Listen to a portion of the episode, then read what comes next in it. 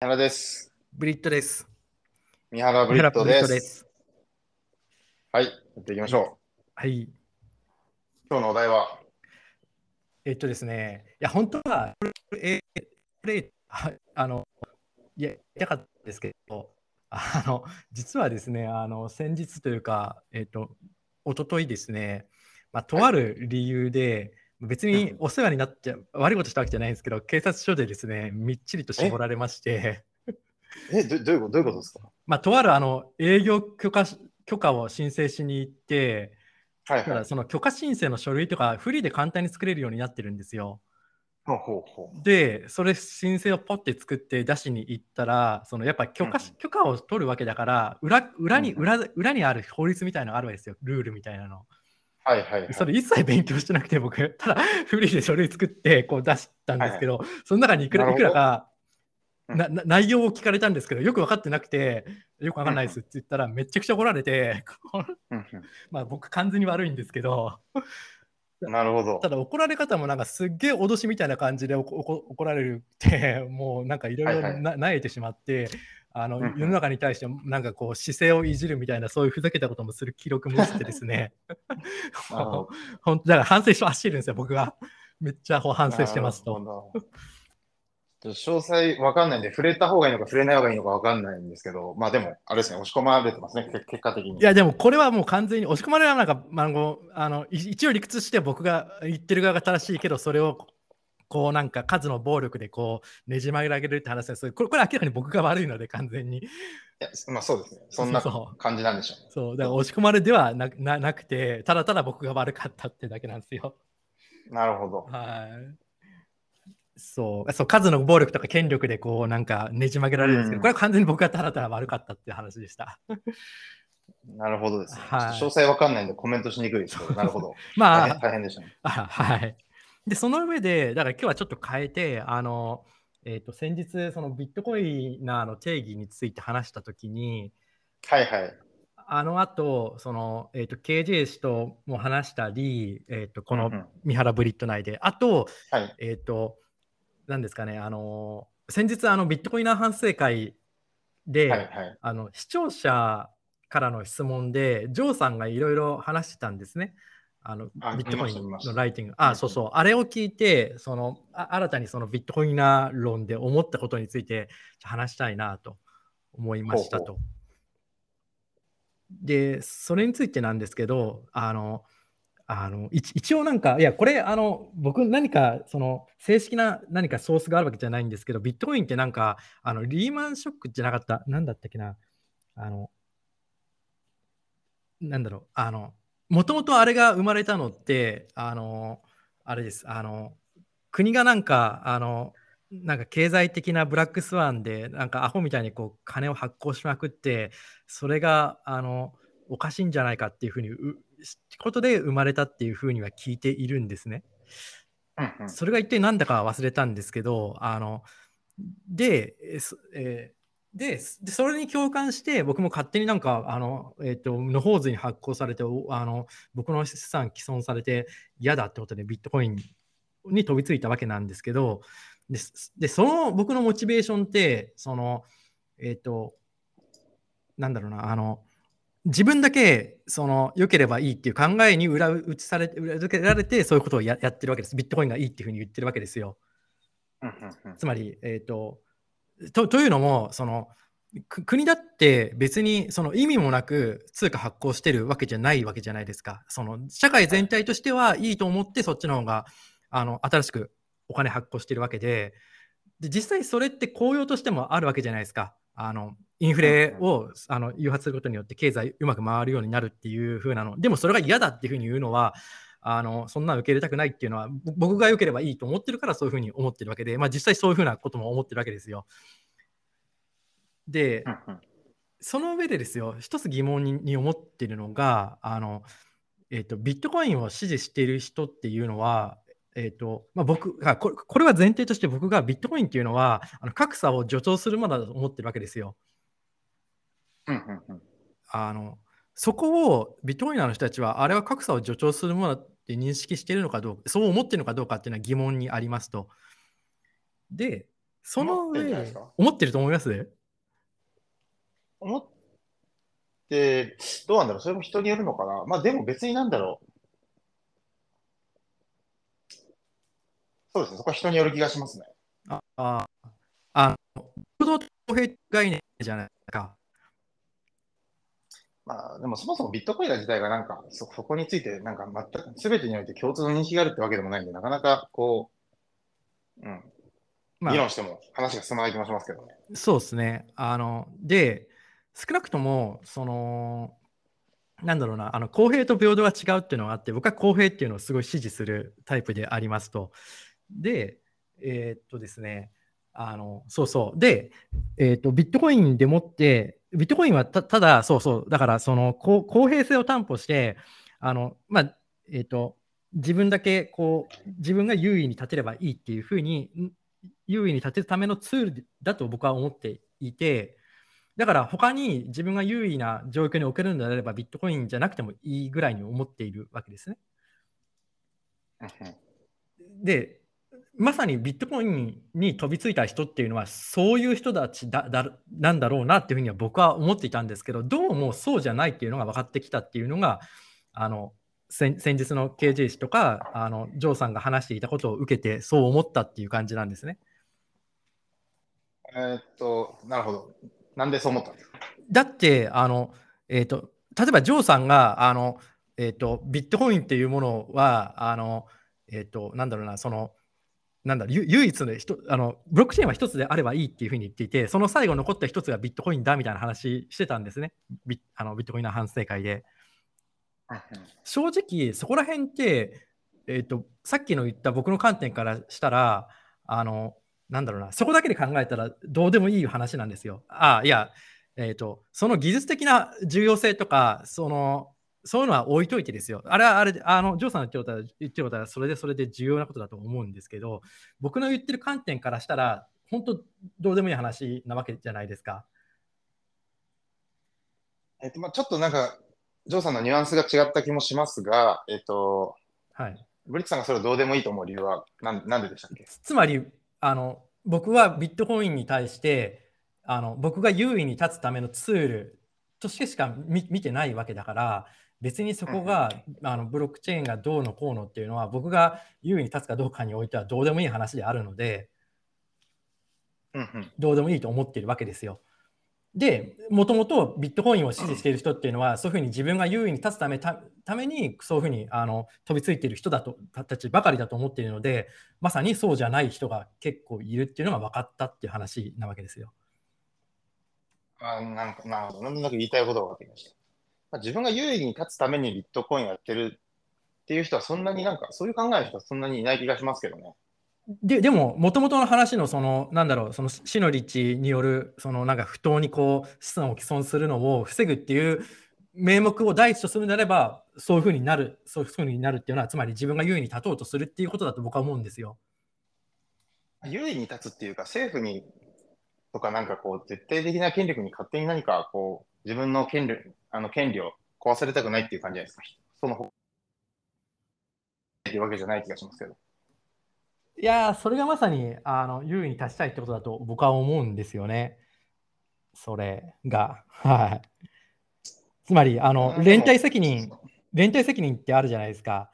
あれあれうんをうん自分だけは被りたくないっていうふうに言ってるようなものだと思っていて、あーまあ、かなりうがった見方をするとそう見えるかもしれないですけど、まあでも別に、なんだろう、自分だけそれを独占しようというわけじゃなくて、そういったものがあるよとか、考え方があるよっていう使い方とか、知識を、まあ、シェアしようとしている人がほとんどなので、まあ、そういった意味で別に蹴落としてやろうみたいな感じじゃない気がします。あ、そうそうそう、もちろん、それは違うんですよ。蹴落としてやろうとかそういう話じゃないですよ。うんそうそう、蹴落としてやろうっていう意味での優位ではなくて、そうやって連帯責任から逃れようっていう意味での優位ですね。でも理論上みんなが持てば、別に蹴落とすみたいな発想にならなくないですか？ならないんですよ。まさにそうなった時が僕がビットコインを捨てる時だと思ってるわけですよ。だから、あの僕は前々からなんかビットコインに対して裏切るとかどうかって話言ってますけど、だから裏切る可能性は全然あるんですよ。なんでみんなが持ったらうう裏切るんですか？つまり、えっ、と、あの、優位に立てなくなるからです。だ誰に対して優位に立てない？ま、周りに対してですよ。みんな持っちゃったら。多分そこがあれじゃないですかね、発想の違いじゃないですか。周りに対して優位に立とうと思っているわけじゃなくて、政府とかから縛られたくないっていうのが出発点なんで、そこの考え方が違う気がしましたけど、ね、ああ、そうですね。そこ違いますね。うんはい。そうそうそう。確かにちょっとそこが違うんですよね。僕が求めてたものと。まあ、とにかく、そうそう。た確かにそこちょっと違うんですよね。あの、うんいわゆるリバタリアンっていうふうにくくりられてる人たちですよね、それって。あそうですね。そう、僕は別にそこにもあんま興味がなくて、自分が優位な状況になればいいと思ってるので、うん。そう確かにそこが大きな違い。で、まさにそれがまあ前回、三原さんの言っていた、あの結局何を求めるかですよねっていうのにもつながるやつですかね。そうですね。うんうん、でもいや、しかしでも、毎回思うんですよね。多分これを聞くビットコイナーの方々もいらっしゃると思うんですけど、はいはい。なんか、ビットコイナーでもない2人がビットコインの話すんだって思思ってそうだなと思って、ちょっとなんか、少し申し訳ない気持ちになるっていう。いやでも別にこうビットコインがなとがこうあるべきとかは言ってなくなくて僕はそれを外からこう俯瞰してこううん思ったことを言ってるわけですのでまあねあのそうなんですよ。そうですね。ちょっとどこかでぜひ、ジョーさんにも出ていただいて。いやマジめっちゃ出てほしいです。そうジョーさん連れてきたいですね。タイの話とかしたいって言ったんで、そしたら全然来てくれるかもしれないですね。ああいいですね。あ、ビットコイナーの振り返りについてはそんな感じですか？そうですね。はい。そう思ったという感じです。はい。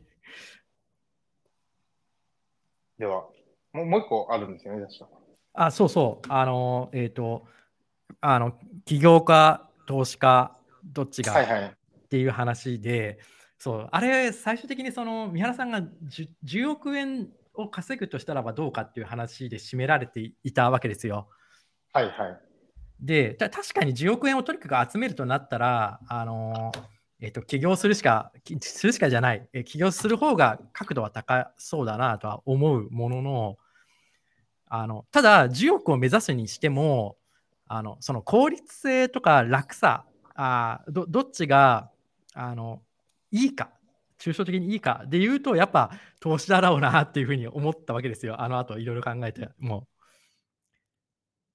ですそれなぜかっていうと、そのえー、と仮に、えー、と10億にとその目指したとして、例えばまあ10年で今から10億の資産築きますっていうふうにしたときに、えー、と仮に、まあ、あの投資の方が10億届く角度っていうのはひ確率、まあ、低いとは思うんですよ。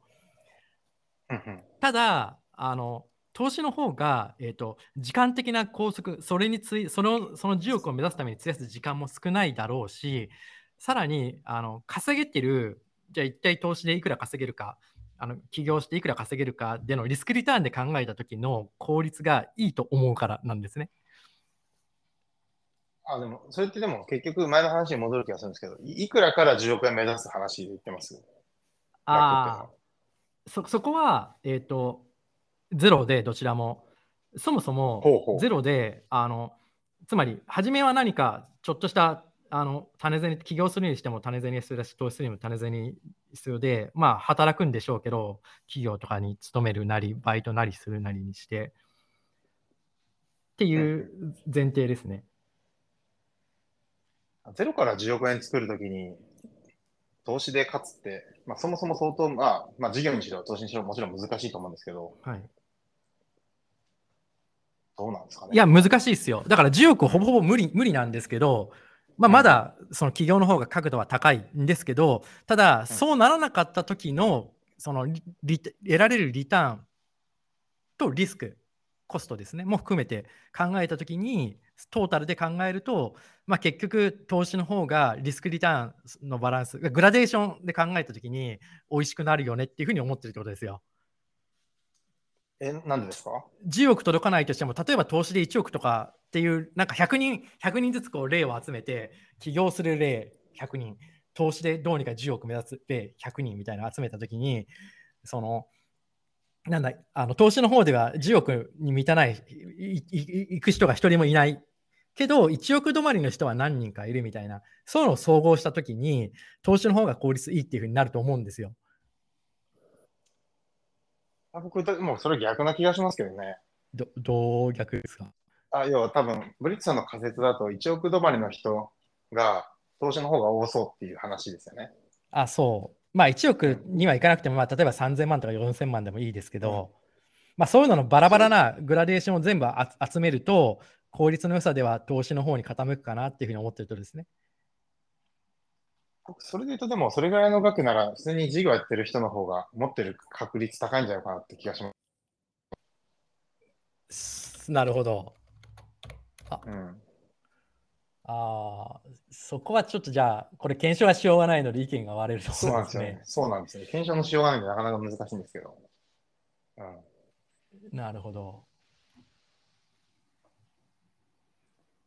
まあ、投資で儲かる人ってやっぱそこまで多くないですからね。事業で儲かってる人はそこそこいますけど。あまあでもわかんないです。これは多分、今まで会ってきた属性が僕は、あ、ちちょっと一緒にいいですか？あ、はい、どうぞちょっ。とすいません。あ、投資の方がいいんじゃないかって話か。そうですね。まあ、これはなかなかね、検証もしようもないしね、適当なこと言ってるだけなんで、なかなか結論出すのは難しいですね。そうなんですよ。あの、企業の方、そうなんですよね。結局まあそうなんですけど、企業の方は、あの、もうほぼほぼ自分の手を回さないと、使わないとダメダメだっていうのがあって、ただ投資は、あの、働きながらやれるっていうところが、まあそう、そこがあれなんですよね。うんうんうん。そうですね。ちょ、まあ、結論が出しにくいですね。出しにくいです。そう、うん。まあ、好きなことやりましょう。そうですね。実際、例どうにか作れないですかね、これ。あー、まあ、やろうと思えばね、100人やる気のある若者を集めて、50、50で分けてとかはできなくはないんでしょうけど、何かそこの統計に意味があるのかもわかんないし、多分実際本気でやあんまりいなそうだからな。結構難しそうそうですね。まあ、あるいはね。うん。もうすでにやってる起業家というか、その人たち100人をランダムにこう、え選ぶ、選ぶ。まあ、やってるというか、そうですね。あまあ、で、あとは投資でやろうとしてる100人選んで、こうんう、あ、ちょっとすみません。また？すいません。今、社社内に1人しかいなくて、荷物が届いちゃいまして。あれ、もしもし？はいはい。あ、もしもし、はい、はいはいす。すいません。えっと、な、なんでしたっけ？そうですね。はい。と投資とあれですよね。まあ、そんな感じですという感じですね。はい。そうですね。それ以外のエピソードでなんか、後で思ったこととかあります？いやー、うーん。それ以外ですか。ああ。ああ、いや、ちなみに、その、あれなんですよ。えっ、と、さっきのビットコイナー論のつちょっと続きになっちゃうんですけど、はいはいあの。そう、それで、じゃあビットコインでもって、まあビットコインじゃなくてもいいんですけど、じゃあ自分だけ優位に立てればいいかっていうと、最近、いや、そうでもないなっていうふうに思ってきたっていう感じですね。おと、と言いますと。あ、いや、その、えっと、結局、その、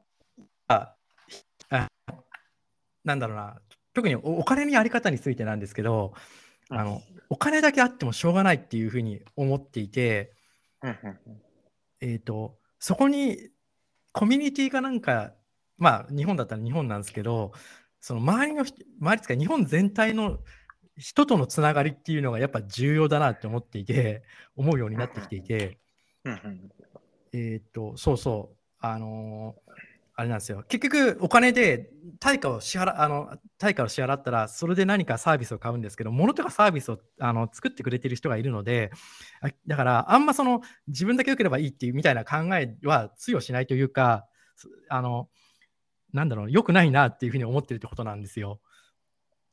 はいはい。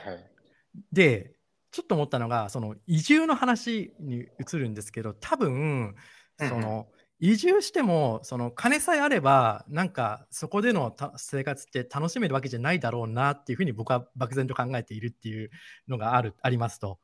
うんうんなんか面白くなってきました。どどど例えば何ですか？例えば、そのじゃあお金があありますっつっても、その何ですかね、現地でそれを何か物やサービスに変えるわけですよね。はい。で、まあ、ありもののなんか、例えば食べ物を買っておしまいでいいなら、あそれでいいんですけど、もうちょっと踏み込んで、こう人生そこで楽しみたいってなったら、あのそれだけじゃ済まないと思っているんですよ、僕。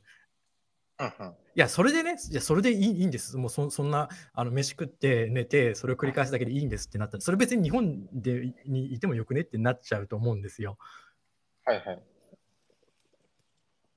で、あの、そういうか感じで、まあだから、あの、まあ別にそうそう、あの、なんだろうな、自分さえ良ければいいって感じで生きてる分、生きて、生きてる分には、なんか他とあんま接触せずに、こうなんか食って寝ておしまいでいいとは思うんですけど、それ以上のことを求めると、あの、そういう発想じゃあちょっとあれですよねっていうふうな話ってことです。はいはい、え、移住関係なくないですか？今の話。あ、まあ、そうですね。いや、でも移住でも、そう、あの、まあそうですね。ちょっと待ってください。な何を言おうとしたか、ちょっと あの整理がつかなくて、はい今、えーそうなんですよ我々は共同体の中に生きてるんだっていう自覚を持とうぜっていう話なのかなと思ったんですけど。まあそうそうそう。結局、そうそうそう。そうなんですよ。そうそう。だだから多分、い移住しても、その現地で仮にその相対的に金持ちだとしても、あのだからといって、こうなんか、あの、なんか勝手な振る舞いとか許されないというか、あのっていうふうに僕は考えているっていうことですね。はいはい。別にそれ日本でも一緒じゃないですか。そうそう、日本でも一緒なんですよ。結局のところ。そうそうそ移住の目的が多分あれじゃないですかね。多分。ブリッツさんが持っている目的と、一般の人がする目的が、まあ人によるのかな？ちょっと違うんじゃないですか？ね。多分、多分今の話の流れで僕がブリッツさんの言いたいことを勝手に推測すると、う。はいはい。その、なんだろう、物価が安い国に移住して、まあそこでこう恩恵を受けるみたいなのが根底にあるのかなと思ったんですけど、合ってます？あ、そうそうそう、そう。うんうん。別に物価が高い国とかに行く人もいますからね、アメリカとか。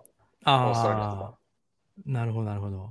しかもタイとか、今、物価安くないですからね、そんなに。ああ、そうなんですね。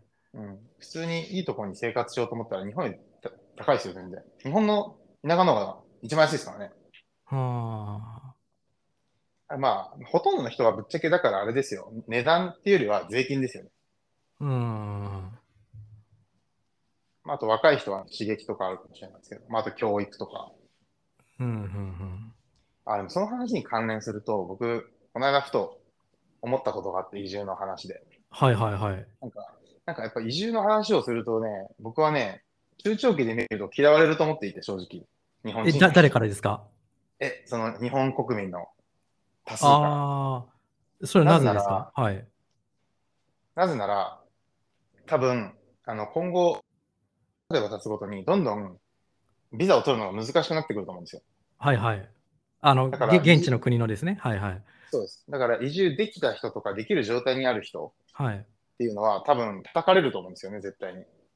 あ、それは自分ずるみたいな感じことですか？そうです、そうです。ああ、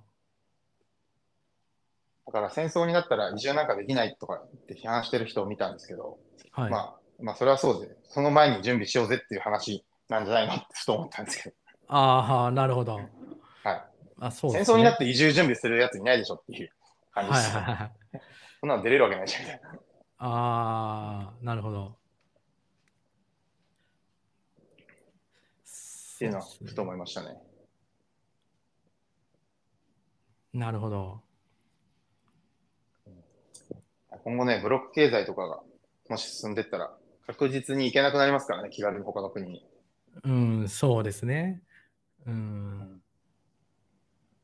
今のうちに行きたい国に行った方がいいかもしれないですよ、旅行とか、本当に。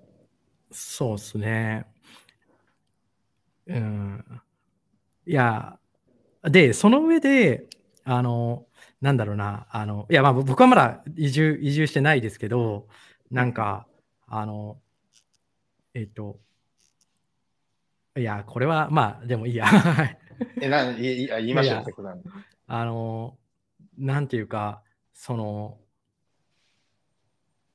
い移住、移住先、僕が仮に移住しても、移住先で、なんか、あの、えっと、経済的にこう、何かこう、貢献できる何かを見つけたいなっていうふうに思うっていうところですね。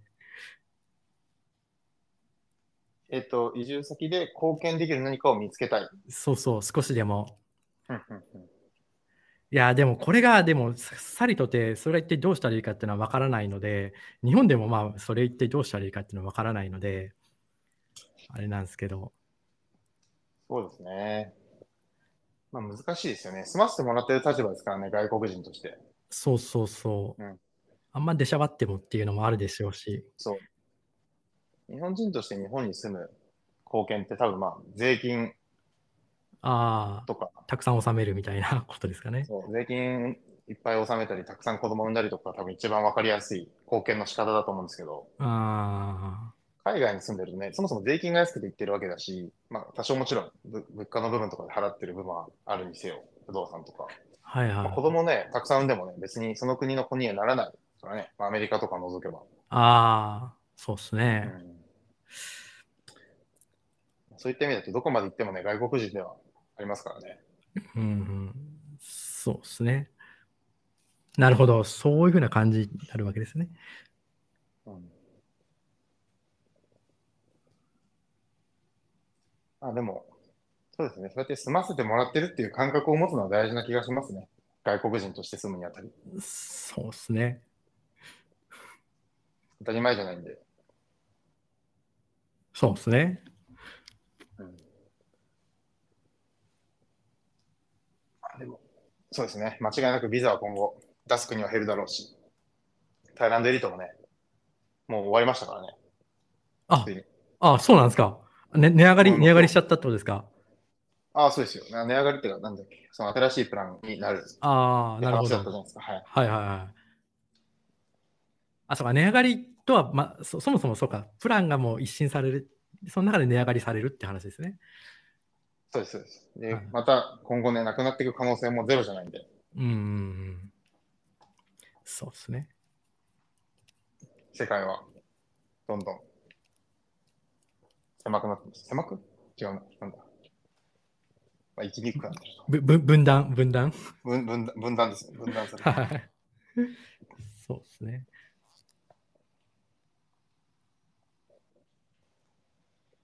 まあちょっと、そうですね。今まで踏まえた感じ。あ、そうそうそう。だからぶ分断がですね、良くないってことを言いたかったんですよ、さっきの話は。そうそう。はいはい。あ、そういうことね。そう、分断が良くないっていう話なんですよ。その自分だけ良ければいいみたいな発想で、こう、分断させると良くないだろうなっていうふうに思っていると。うん。まあ、そうですね。それには否定はしないですうん。うん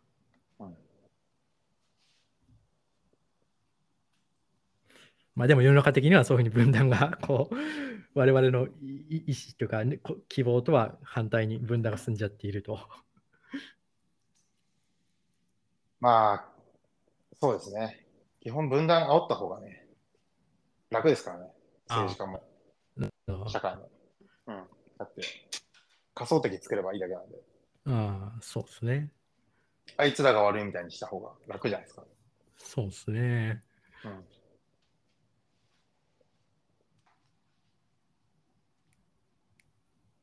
そんな感じですかね。